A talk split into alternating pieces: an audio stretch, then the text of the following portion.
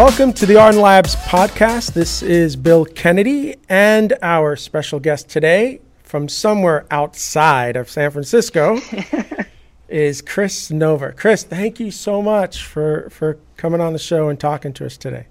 Yeah, absolutely. I'm I'm super stoked to be here and get to see you again. Yeah, oh my goodness. I think the last time we saw each other was Italy. That sounds right. I think so. Well, yeah, because we were we were in uh, in Florence together. Yeah, yeah, at the uh, GoLab conference. I think that was the last time, and so much has happened since then. And we've met um, a whole handful of times over the years, but I know at least for me, I've never actually gotten to hear your, or at least a good part of your story and how you got into tech. And um, I know you've done some really wild lower level things over the years as well. I remember having conversations with you being blown away, like, "Oh my God, that's wow! I can't believe she, you know, it's cool stuff." So, um, but um, as you know, the show kind of starts a little bit from the beginning to get a kind of sense of how you got into tech and, and your first experiences with it, and and we we flow that way. So, you know, my favorite question to ask everybody: What is one of the very first memories you have you know, working on a computer? The first memories I have working on a computer.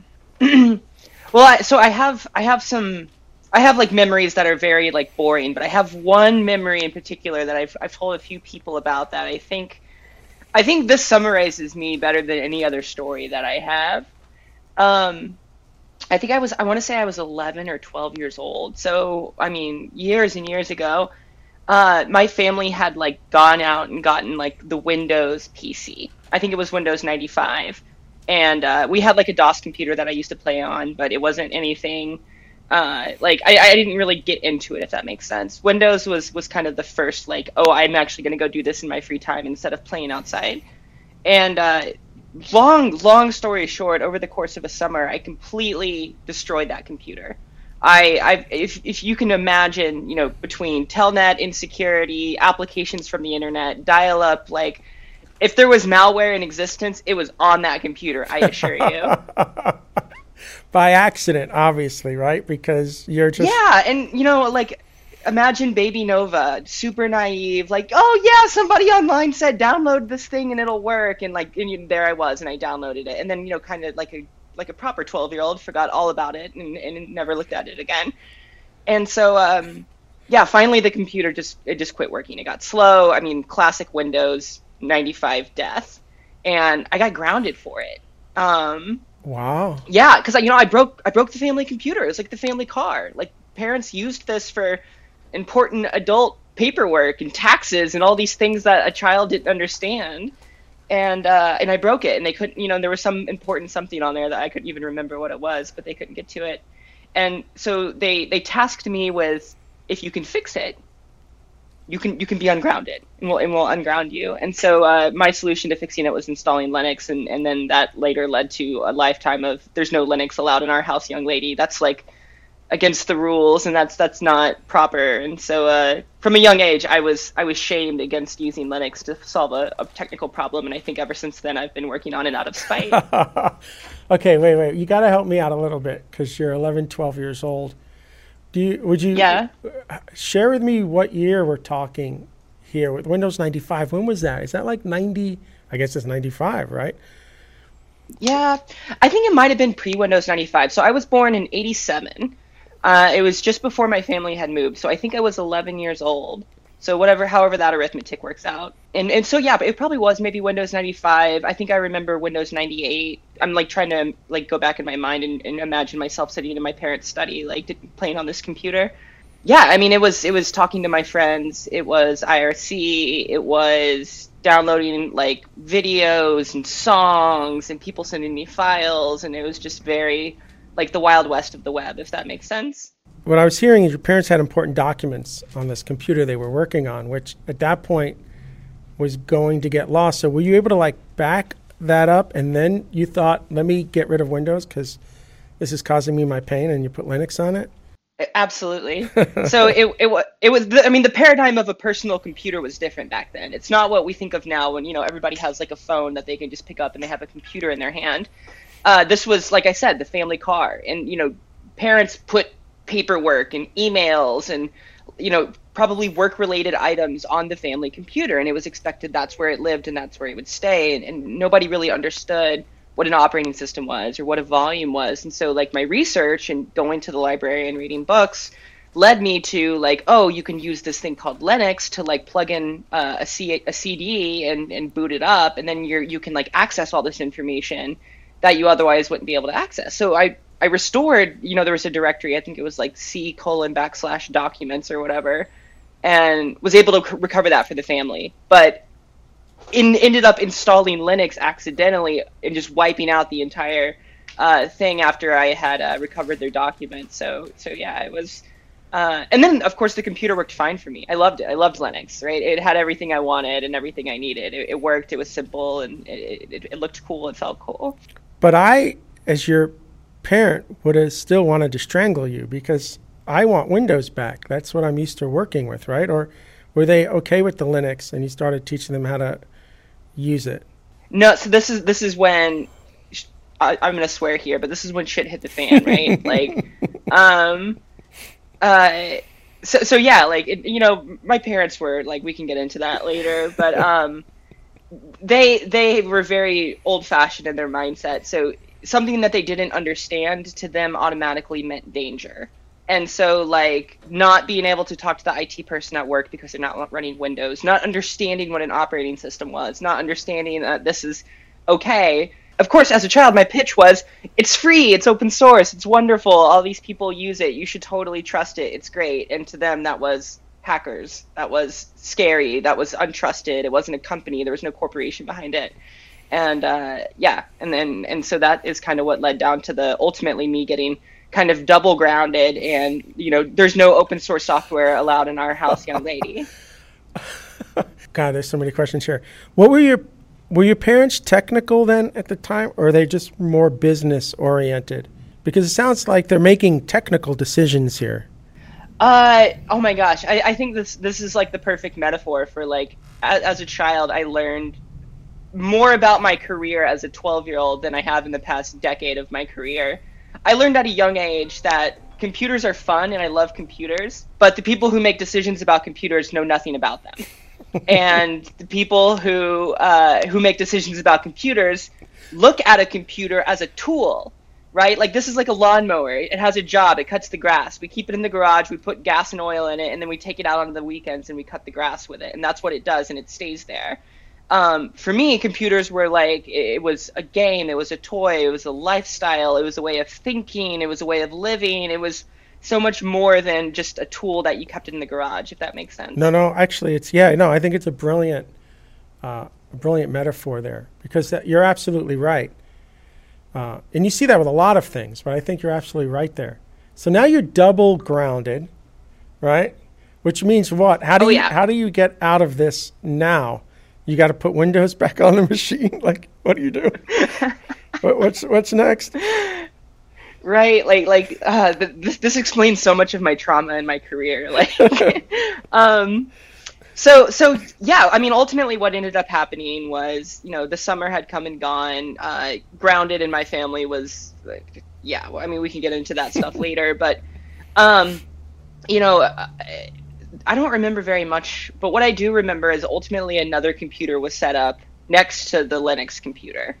And uh, I think this whole kind of thing happened long enough that we saw kind of that first like cycle that that first really slow turnover in tech.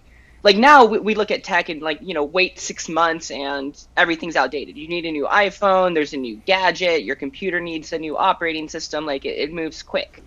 And um, you know, but that first iteration of like, let's say 1994 to 1998, I mean, that took time. That was slow. And then everybody got pissed off for the first time in their life at, at computers after that. And, and, you know, we kind of learned growing up that you're going to get pissed off time and time again with computers.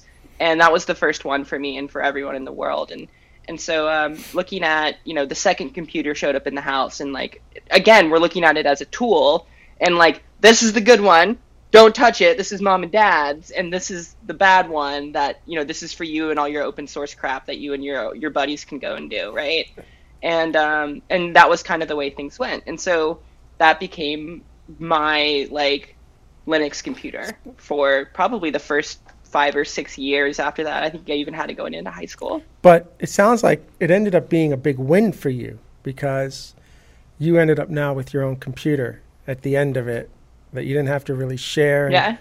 You could go off and, and, and do the things you wanted to do with it. So it sounds like at the end of the day, it was a win. I think so. I think it was a win. Um, anecdotes that I remember was like I remember the first day I, I got to move my computer into my bedroom. Like that was like, oh my gosh! Like it now officially became mine, and like that was symbolic of unscrew the whole thing, take it apart, rebuild it, you know, set up an area for it, and like you know, it was like getting Legos. Like it was my first time to to really get to play with a computer, and um, uh, and it, of course it was kind of done out of like get get it out of our way. We don't want to deal with it anymore. Go put it in your room, kind of thing. And um, uh, the other thing about it was I it I actually was I mean I sacrificed a lot. Like normal kids are outside playing sports and making friends and going on dates, and I was inside sitting on IRC with my friends, uh, who mo- most of which I had never even met at that point, and you know who knows how creepy that was. But um, I remember going to middle school and high school and being like, "Oh yeah, I run Linux," and thinking that I was going to get made fun of for that because I didn't have a PC and everybody was doing all these cool PC things because all the kids had fancy computers.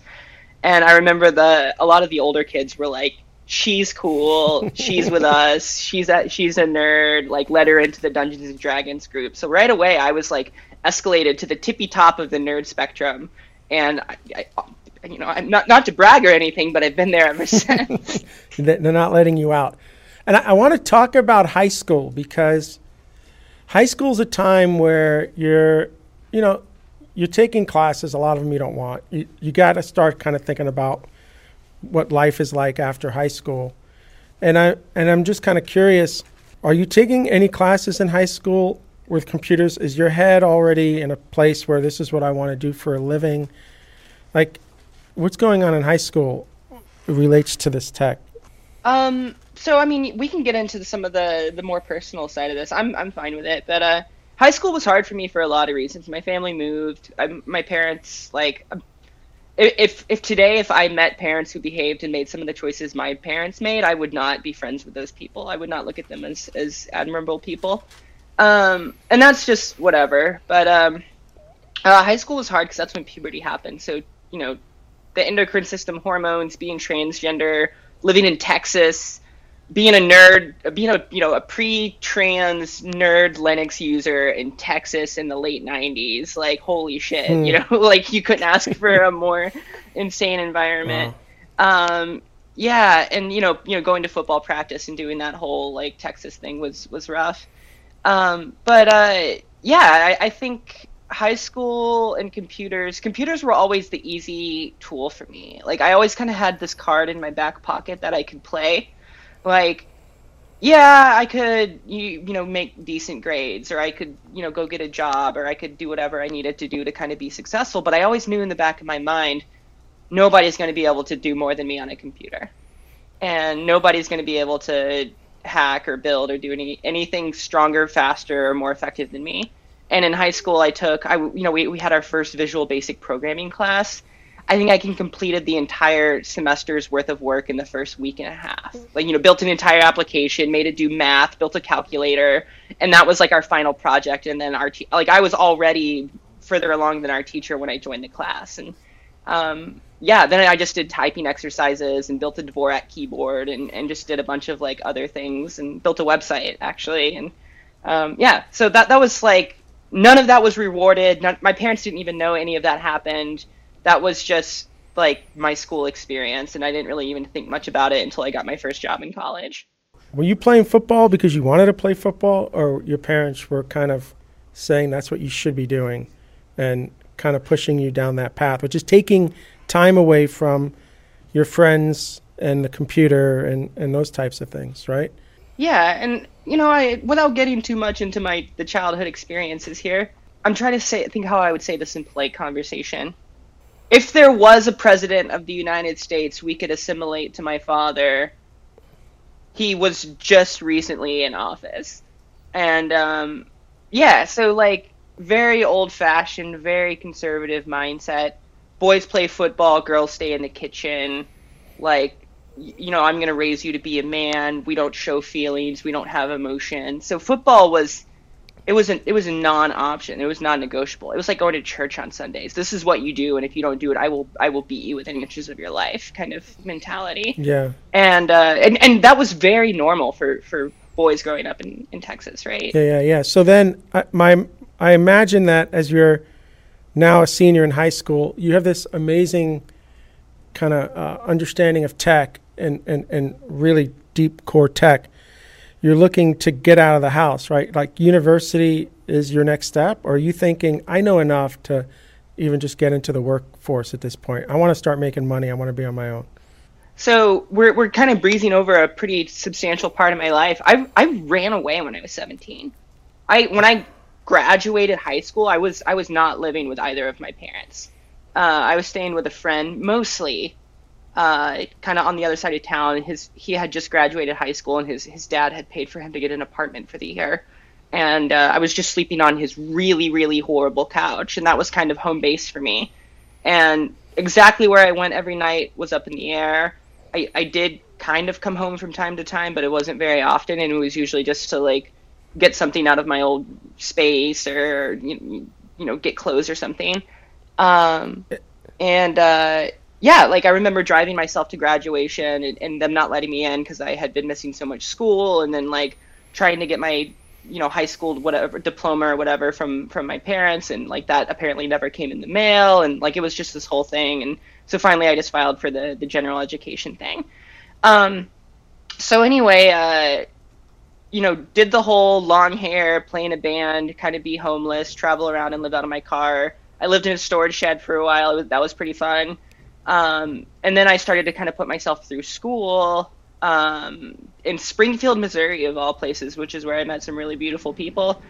And um, yeah, I later got kicked out of college. I was put on academic probation. There's another interesting computer story there about getting caught torrenting some things in one of the cafes on campus. And uh, yeah, and then uh, I got my first job working as a PHP web developer I think I was making fourteen dollars an hour. Um, and yeah, the rest, as they say, is is history. It had to be incredibly difficult for you to be able to focus on your education during that time.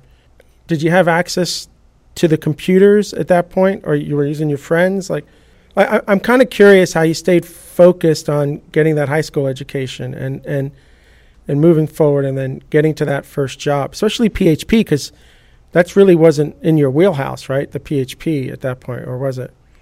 P- PHP was the first Turing complete programming language I learned well. Right, like I, I was writing my first Apache PHP MySQL web applications in in high school. Um, you know, I remember like going to the. I think I used. To, I think I still have my PHP four book around here somewhere. But I remember going to the library and, and checking the book out and finding the librarian just giving me the book um, and that was like you know that was the first time in my life i learned what a function was and like wrote and you know oh i can build these little building blocks and, and use them for for things over and over again. And what were you building? Personal websites? Were you building websites for others? Was it for your band? Like i'm, I'm kind of curious. All of the all of the above. Anything i could really. I, I i did music festivals. I did my band. I did myself. I had like journal. Um, yeah, I mean, I, I, I was just constantly building things. I was just automating little chores in my life. And then, really, the big one that, that got me in trouble in, in college was uh, writing PHP and Bash to uh, to help me with my homework. We had we had done online. It was like the first iteration of online schooling, and I was I was working, putting myself through school, so I was like doing a lot of my homework at night and uh, they used PHP, and so naturally I started to write these little PHP scripts to to iterate on the static text, and uh, I found that it was a lot easier to look for keywords and phrases using grep and search and things like that from the, the like the blobs of text I was downloading from the website, and then like a good engineer, I got lazy and started automating it, and I would you know download entire textbooks and, and save them to disk and grep for things in there. And, and you know what normally would be an hour's worth of my time to do homework i could i could get a somewhat decent answer for in you know 15 minutes or something like that. And and uh, anyway my my college professors weren't very fond of that approach. I don't understand that. I mean there's nothing really wrong with that right? You found a new way to consume that information quickly and accurately. Um, what what were they thinking that you were plagiarizing or something Uh, I think there was, it was plagiarism. It was the again, we're back to this. I don't understand it, so I it it seems sneaky to me. And also, like, I I didn't learn this the skill of advocating for myself, or really like none of this had ever been rewarded, right? Like I didn't ever make a dime in my life doing any of this. This was all like I put this on par with like you know going behind the bleachers and smoking dope or something. Like this is just something i didn't talk about and like that parents didn't like counselors didn't like coaches didn't like. I mean this this was taboo right? And um so so yeah like even getting in trouble in college just reinforced this mindset of everything i was doing was wrong or bad or, or shouldn't be rewarded. And uh and i kind of just learned at a young age that like this was cheating this was this was not okay. And so when I did finally get in trouble for tor- you know, I got in trouble for torrenting. I don't want to say too much because we're on a podcast, but I think you can imagine like what I was doing. And um, and then you know when they discovered I was also scraping websites, they they assumed that it was even more illegitimate when really like I wasn't selling it. I wasn't doing anything horrible. I just, just wanted to find the answer to question 17 faster. That's yeah. really all I wanted to do and I never even thought that this would be something that they would understand. So I never even tried to explain myself. I just I just said, oh, "Okay, yeah, you caught me. I clearly was cheating. I'm out of here." Wow, and uh, yeah, it would been it, it would be nice for you now to be able to go back in time and say, "This isn't cheating. Get real. This is me being yeah. more efficient with with the with the tools that are out there." But I have to imagine, Kris, that something in the back of your mind also must have said to you that I these people are confused that I know what I'm doing isn't really morally or ethically wrong and when I'm not cheating. Was that did you at least keep something like that in the back of your head? Because you didn't obviously these people didn't stop you from learning how to automate learning how to build tooling learning how to do the things that you were doing that now today are celebrated and and we need more of it right? Yeah um, I, I don't really even think I learned that until probably my late 20s. I mean, I had gone, I had, I had had a whole tech career before I started a second career, and now I'm back to tech again. Um, just, I mean, starting out in the working force at 17, right? Like I was paying rent at 17, um, working at like fast food restaurants on the weekends and staying up and, and falling asleep in class the next morning. Um, and um, yeah, like it, it wasn't really ever celebrated, and I I kind of just thought of it as like one of like I put it like let's, let's compare it to being trans. It was just a dirty little secret of mine, right? Like it was just part of this thing that I don't talk about. Parents don't approve of it. Like yeah, it's weird, it's different. We don't understand it, so therefore we like we we block it out and we say we don't want it in our lives because we don't understand it and uh, and yeah, that was that was just a normal part of my life. Like there were plenty of things like that that that I did that people didn't understand. So I just kind of said, "Oh, this is just another one." Wow. And um, yeah, like it was nice for me. Like when it was just me all alone in introvert mode in my college dorm. Heck yeah, I was gonna write a script and download my textbooks and scrape for keywords and phrases. And I mean, I still remember the first time I learned about case insensitive grep and you know dash i and like oh this changes everything. Like i can refactor everything. And like that was that was for me only. And i didn't tell anyone about it. No i didn't i just thought it was like a weird habit of mine that you know i, I did when nobody was looking. And and now it's like I, I could reach over to my bookshelf here and like hand you a copy of the book that I've written on a lot of this. So it's like, yeah, it's like you had superpowers that nobody could even comprehend at any level. So everybody's afraid of it because you have these superpowers that just let you do mind blowing things around that time. If, so this is one of the reasons I spend so much time working with with young folks and people who are more junior in their careers because I want to help them see this sooner. Because if I think if I would have seen this sooner, I would be in a different place right now, or maybe not. Maybe maybe I needed to go through this like in in order to to be the person I am today. Um, but regardless, like, yeah, I I think you could call it a superpower. Um, I don't. I think it is. It, it, ultimately, if if you even zoom back a step further than that, like it's just about believing in yourself, and and that is. I I don't think anybody really ever enforced that lesson to me as as a kiddo, right? There was never like, hey, do you do you really truly believe that you should quit the football team? Yes, and here's why. Like, okay, I trust you. Let's all you have my full support. Let's do it.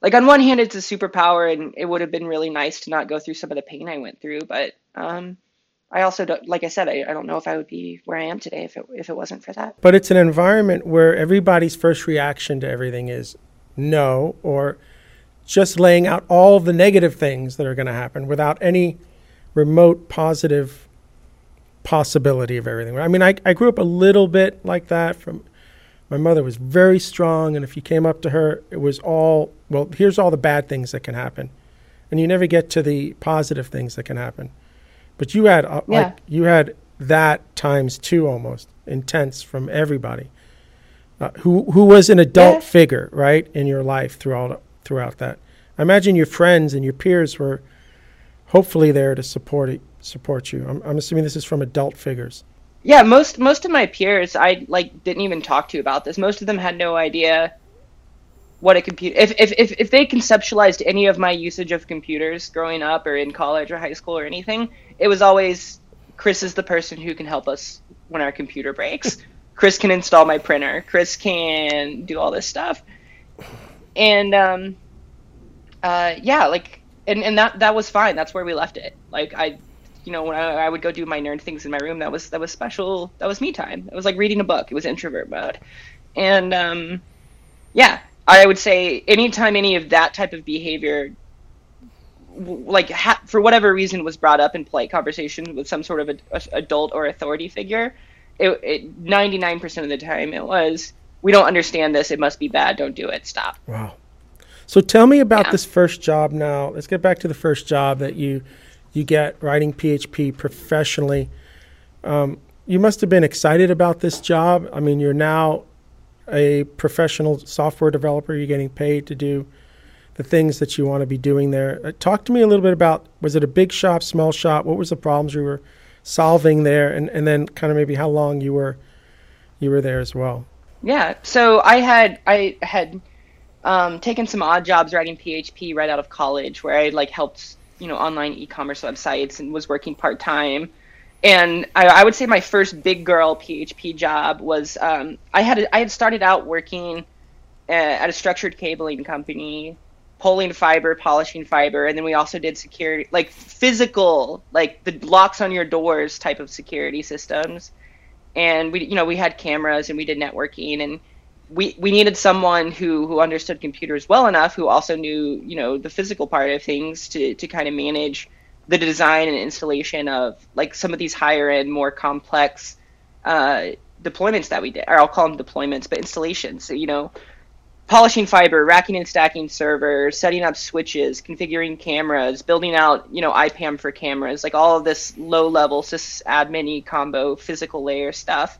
And uh, that was working for my, my my dad at the time, and that was that was just a horrible idea. But I did get an opportunity to to learn from some of the the other folks in the industry. I remember asking questions to other people, like from other companies, like how did you get, you know, how are you configuring the switch? Oh, I have a you have a CCNA. I should get one of those.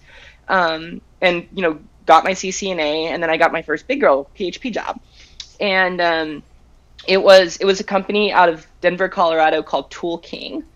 And it was a, a warehouse that sold tools that wanted to turn itself into an online tool shop and this was kind of in the, the, the days of e-commerce.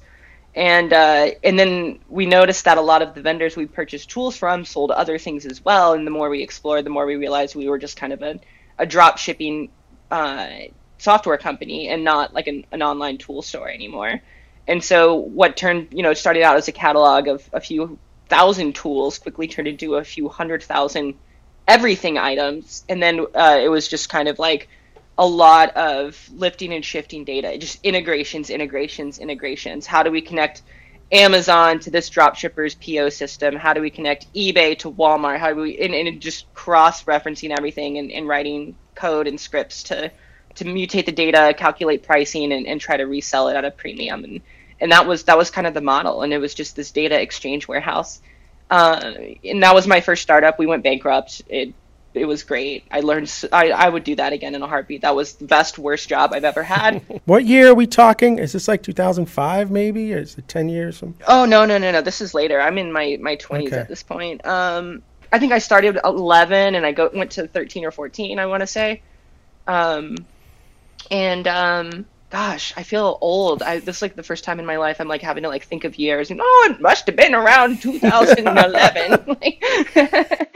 the dates only become important because it helps to frame the tech that you had and the infrastructure that we had. And so you're building this really large e-commerce and uh, basically site in PHP. Yeah. You're having to build everything because we don't have the Shopify's yet the idea of just probably a lot of reusable stuff doesn't exist, right? I mean, you're building foundational code for all of these things because you just don't have the plug and play. Oh, and I loved it. I loved every moment of it. But yeah, everything had everything had to be invented, and um, what I will say is like just to kind of set like what the world was like because I have a feeling there's a lot of people watching who who were in kind of the tech around the same time this was in the days of like this was the first job I used a Mac. Um, this was the first time I had heard of a different database other than MySQL, and we used it, and it was in like a very early, early stage. It was called MongoDB, and uh, yeah, NoSQL at the edge of NoSQL. Yeah. Oh yeah, baby, we were we were into it, and it was so PHP, so untyped, loosey goosey programming language. This was before, you know, I remember working on the PHP seven like proposals and stuff like after this job. So I mean, this is in the days of everything is an associative array and just dump it into Mongo, and, and we're having a party, call it a day, right? And um, so this was this was like this job like like I said I was working for my dad before it. So if you can imagine all the bullshit I went sorry for swearing again before any of this happened I mean it happened all over again when I quit you know the family company right? It was like oh she's going off to do tech and software and all of this crap. And like of course I was talking about Linux again. It's like I thought we were over this in high school. And and uh, and yeah, I was like, no, I you know I got my CCNA and like it's this is important. I want to do networking and sysadmin and write code and um and yeah, and so like again, like this was all like in in my mind, I'm still traumatized from all this. This is all like shit that I shouldn't be doing, right? This is all bad. And uh, so yeah, I, I didn't tell my friends really what I did for work. I didn't um like I wasn't really blogging. I you know I went to work to get a paycheck. Mm. I came mm. home and like like I this that was it. I left work at work. So any of the tech t-shirt, go to a conference, go online, get to, none of that. I see. I I was just I mean, I was pre-trans at this point, so I didn't really even enjoy being myself, especially in public. So why would I why would I do any? So I'm like, maybe I was invited to like a Mongo's master. I can tell you that, you know, Kris Nova in, in that year at that job would have just been like, no, I ain't got time and like just went home. Yeah, yeah, yeah. No, um, okay, yeah, that, that totally yeah. makes sense. You don't you don't get to where you need to be to to sustain the company. So what's your next move? Which I'm assuming is around 2013, 2014. What's your next move from this? So this is where this is where the transition started really, where I started to have thoughts about who I was and what I wanted to be in my career because you know this was the first time in my life I was truly like I at this point I was completely outcasted from the family. You know, we've had enough of this Linux crap. We're done. You're you're on your own now. You left us for a different job and, and, and you're kicked out of the, the you know, we're taking you out of the will and, and all this kind of really? stuff. Really? Your parents felt like you betrayed them. Um I, I I'm almost hearing this kind of you betrayed us and we're ripping our shirt and we don't want to know right of you and yeah. Wow. Yeah totally. Wow now I, i'm just curious before you move on at this point were you numb to that? Did it did it still really hurt you? I don't think anybody can ever be truly numb to that unless they have some sort of something going on in their brain right? To everybody to them to my friends to people in my life i looked numb 99% of it but yeah it hurt. Heck yeah it hurt. Yeah um, and um, yeah, it was it was super hard, but it, how can I put this? I was very used to that. You know, I had I had there's a lot of prior art here, so I at least had some tools and techniques to help me kind of navigate through it, and they've just gotten better over the years. Um, and you know, this was just one of the the more profound iterations of kind of this abandonment pattern in my life. Yeah. And um, yeah, so that was that was it. And you know, I had tripled my salary by that point, so it made it a lot easier to kind of justify a lot that I was doing. Yeah, I keep hearing this kind of theme where the adults in your life are constantly saying that you you you're doing it wrong and you're betraying us and you're not listening. And at the same time, you're there's a part of you that's going, yeah, that's true because I know what's best for me and I got to follow this path. And even as you're having success, nobody's recognizing it. But thank God you're having some of this success because for me because then I don't get to meet you, right? Because this is Yeah. moving you you forward and I'm really glad where tech is today too because uh, it's really proving, right? 20 years later, it's proving that you were right 20 years ago. You know, like you I- saw this. I, I hate to say I told Yeah, you so. I told you so. So, so tell me now. So that, that the PHP job's gone. You're now figuring out the next steps, and you're starting to kind of better. You say evaluate who you are and where you want to be, right? right? Um, so so sticking with PHP, I'm evaluating myself, and and so I had worked at this first job for three or four years, right? And I had gone from, hey, I know how to write a function in PHP to database drivers, uh, building web applications, building HTTP REST. You know, this was in the days of SOAP XML APIs and going from SOAP into REST. And I remember moving from Subversion to Git for the first time, and then GitHub came out, and it was like, whoa! and, and it was cool and hip, and and um, and you know we had old grumpy engineers who were like these darn kids with their Git Subversion is fine, and and you know, and I just like that was my job, and that's kind of what I did. Um, but anyway, I you know fast forward here a little bit uh, through that job, and you know imagine me now, a couple years into the job, writing unit tests. I, I can sit down in front of uh, PH, and even now probably could sit down in front of PHP and just and just like make it work and walk away and be done. And uh, and it took years to get there, and um, that had given me enough confidence to kind of like make a little slightly more risky moves in my life and this is where the gender transition really started. So that company went bankrupt uh, for reasons out of my control and, and honestly it was kind of a sketchy business model anyway but like whatever. Um, but uh, yeah it was fun. You know I'd, I'd learned to write code in the back of a warehouse in denver colorado. That's pretty sweet. Um, and like you know giant empty warehouse with forklifts and like little computers in the corner uh, and so uh, started a transition and i joined up a company. So i started contracting because i knew that my transition was going to be hard. And i had kind of you know premeditated some of this. And i just knew that as i went from one gender to the other short ephemeral relationships were going to be important.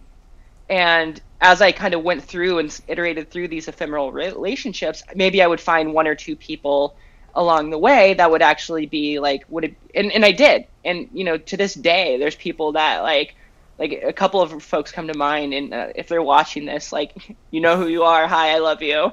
And um yeah and they, they definitely stuck with me. But um that's where the contracting and the gender transition started. And you know like my hair used to be like down to here and i've cut it and grown it and cut it and i've kind of gone through the whole thing Well, I think let me let me pull you back a little bit then, because I think it was a brilliant move, right? You could take a two or three month contract, make a bunch of money, and then if you needed a month off for this or that, you could do it. So you found a way, and your skill set was so strong that you found a way to be able to continue to make money, but get the time you needed for all these personal changes that you were making, right? I mean, is that that's the idea, right? I mean, I think it's brilliant.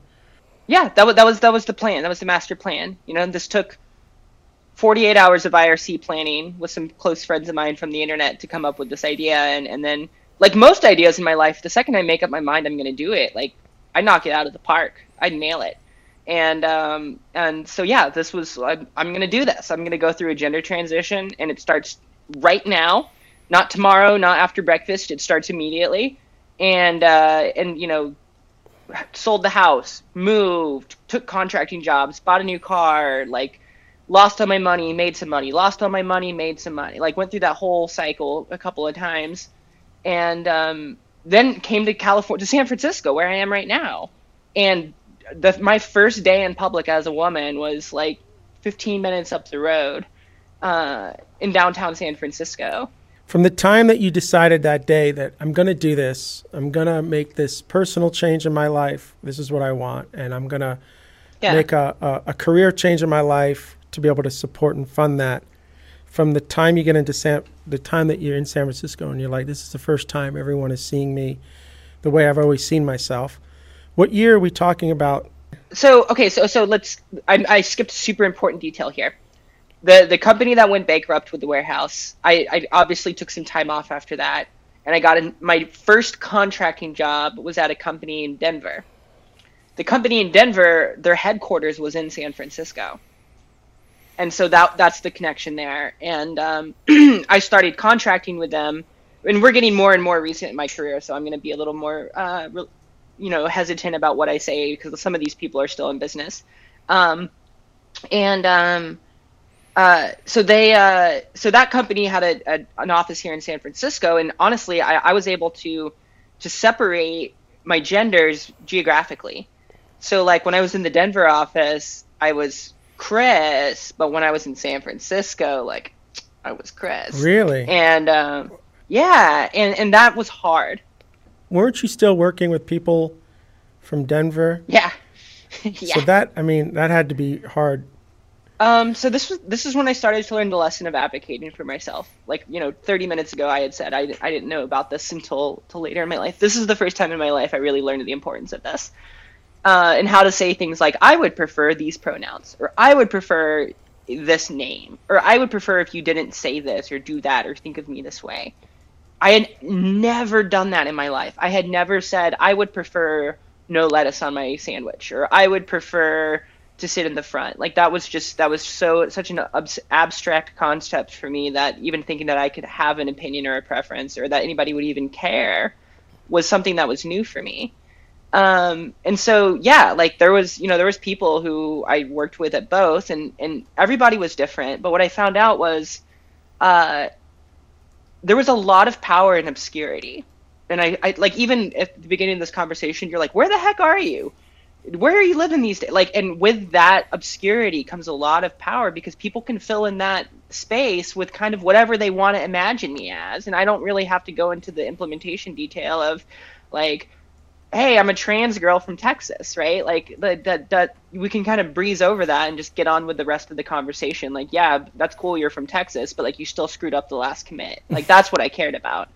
And um, so uh, so yeah, there was people who like I wore a dress to work one day, and they were just kind of like like don't really know what to do. And I did, there was never a big email, there was never a big. I just kind of started doing it, and in that space, people just like I found out very quickly that even though this was my first month of my life doing this, there were just people there who just assumed I had been doing this my whole career and that this was just a normal thing. Like this is just, and they just kind of said, eh, whatever. I've heard about this and never seen it before, but like whatever. Anyway, you still screwed up your last commit, and like, thank you, thank you for just being cool with it. Uh, so that's kind of how it happened, and it was hard. There, there, you know, as, as good of people that I saw that were nice and understanding and didn't care about it. There was also, you know, what's with the Bieber hair, dude? Or like, why are you wearing a dress? Are you gay? Like a lot of those types of uh, tech bro things, and I got them both here in California and back in Colorado. It's just you never knew what you were going to get. I would say though I was always surprised. Some people I thought were going to be jerks were really sweet, and some people I thought were going to be sweet were just complete, completely. It was so bad, mm. but yeah. So, so uh, we've got like 12 minutes left here, and I want to, I, I want to ask you this question because when you're in you're in San Francisco now, you're you're you're making these changes in your life when do you make a decision to decide that I'm going to start being out there on stage? I'm going to start sharing what I know. I'm going to be someone that's in in the maybe public eye or community because you haven't done that. Right? Like when I ask you if you're a Mongo master, you're like, that never would have happened, Bill, because I'm not putting myself out there just yet. When does that yeah. happen? Bill, like buckle up because you're gonna get the best you're gonna get the best answer to this that you can imagine. Like this is like the season finale here. Like friends become enemies enemies become friends. It's all about to come back home with this question. Um, so i took my first job after this. So the, you know the, the, the warehouse job came and went. The the contracting kind of split personality san francisco denver job came and went. And i took another contracting role at a company in boulder called SolidFire.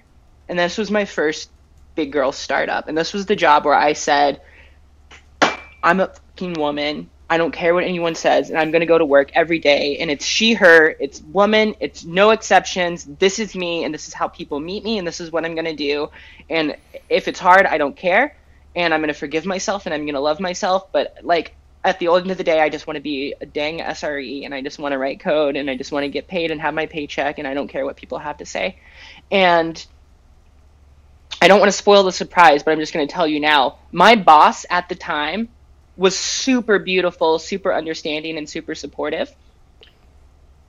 Next Monday, I start a job as a senior principal engineer at Twilio. She's my boss again. Nice. Isn't that cool? Yeah, yeah. Like baby, like baby trans Nova gets to have the same boss again. Um, and so, and, and yeah, and so she, she went from the SolidFire at Boulder. We were bought by NetApp. I went off and did Deis and Kubernetes and Heptio and VMware and Microsoft and everything.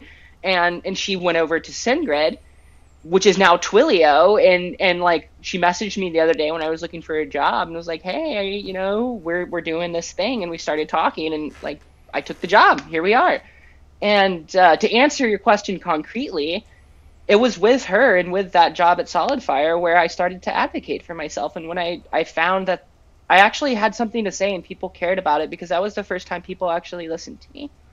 Um, that was the first time in an engineering discussion I would say things like, I don't think we should do that. And here's why. And people said, Oh, that's really smart. And I said, Whoa, like that's, this is not my dirty little secret anymore. This is actually like people care about this and uh, and then here's where uh, we're gonna take a walk down memory lane here. I have a bookshelf right here that you guys can't see. Um,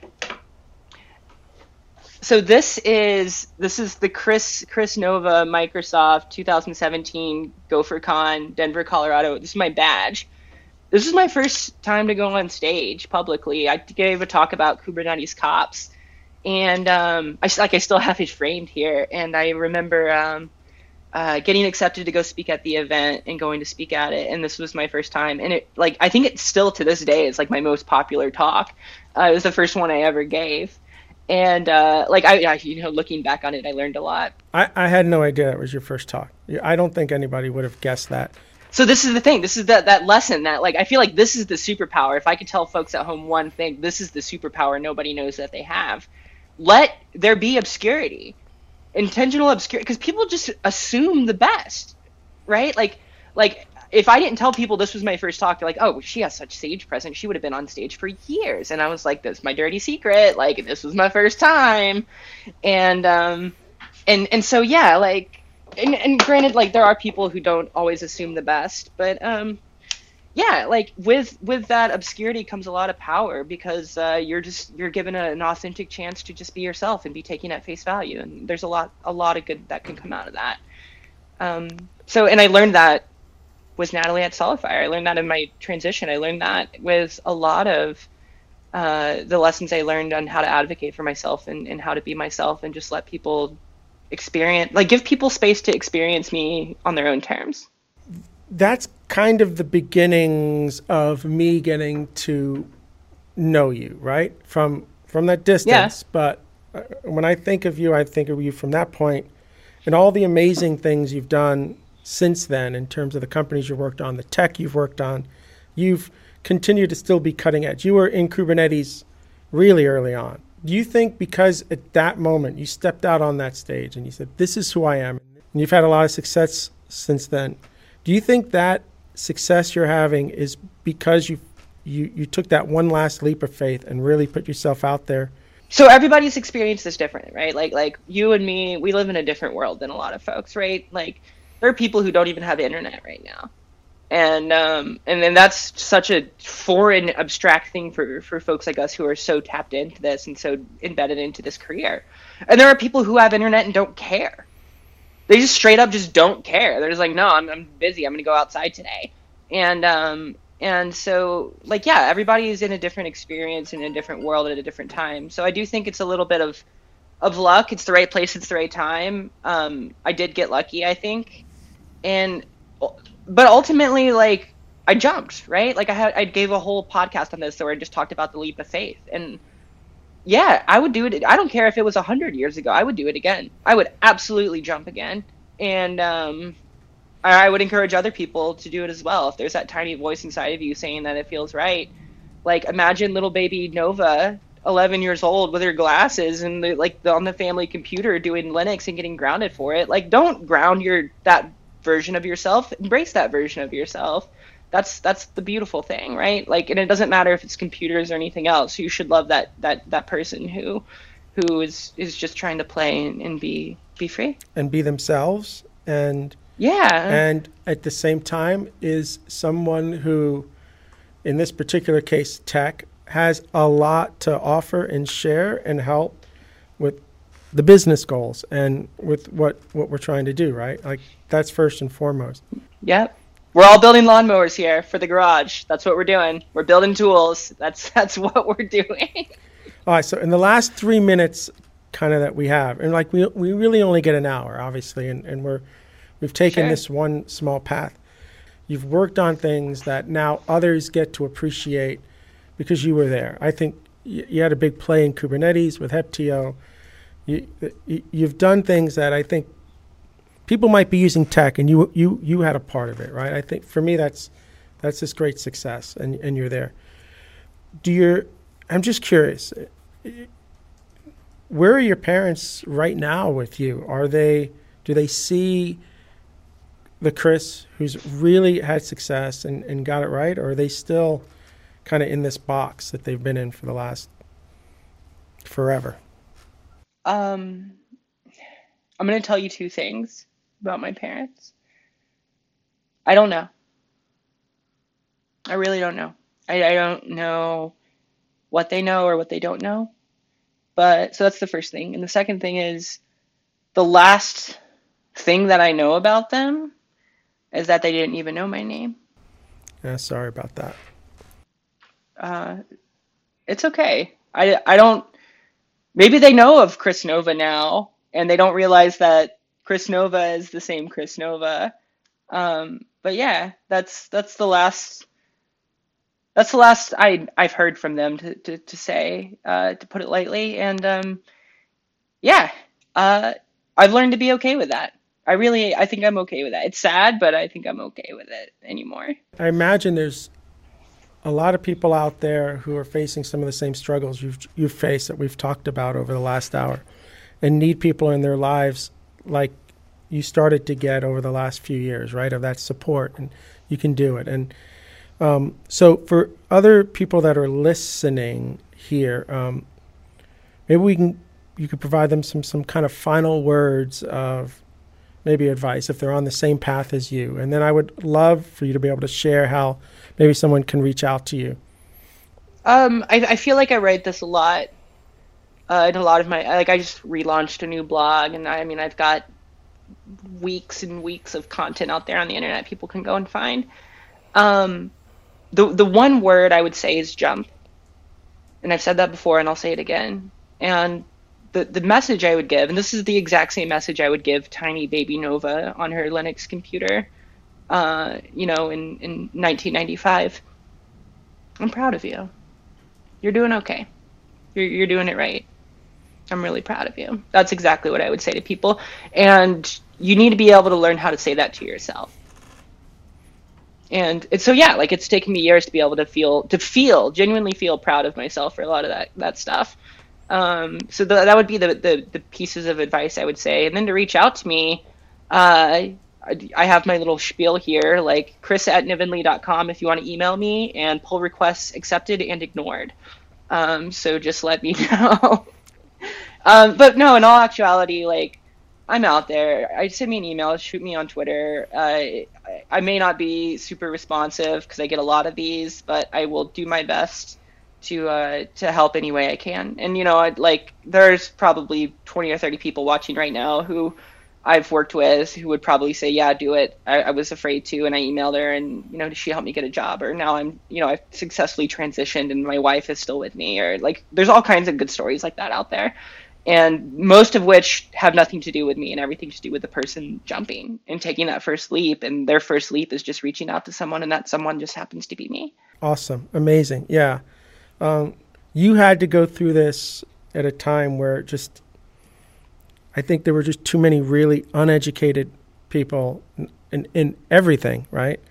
And now Yeah. there are people like yourself who've been able to get through this, make that jump, and obviously there's still struggle there, but the opportunity to have access to you and to talk to you could be just, I think, could be brilliant for someone, right? So I really appreciate you Yeah. being available and making yourself available for others. And and I'll uh, we'll put all this stuff on the show notes too. So we've done our hour. I really appreciate you sharing the story. Um, God, I I'm I'm an emotional wreck a little bit too, hearing it. To be honest with you, but I think it was a was a. I'm, I really appreciate you taking the time to to tell us about your story. This is great. I'm, I love doing this. I, I love working with you, Bill. So like, count me in. I'm gonna share it. Uh, I'm here. If I can give you anything, let me know. If you want to do more, you want to recommend me to other people, anything I can do, I'm here. Okay, brilliant. All right, so this is the Ardan Labs podcast. Thank you for sharing the last hour with us and hope to see everybody again real soon.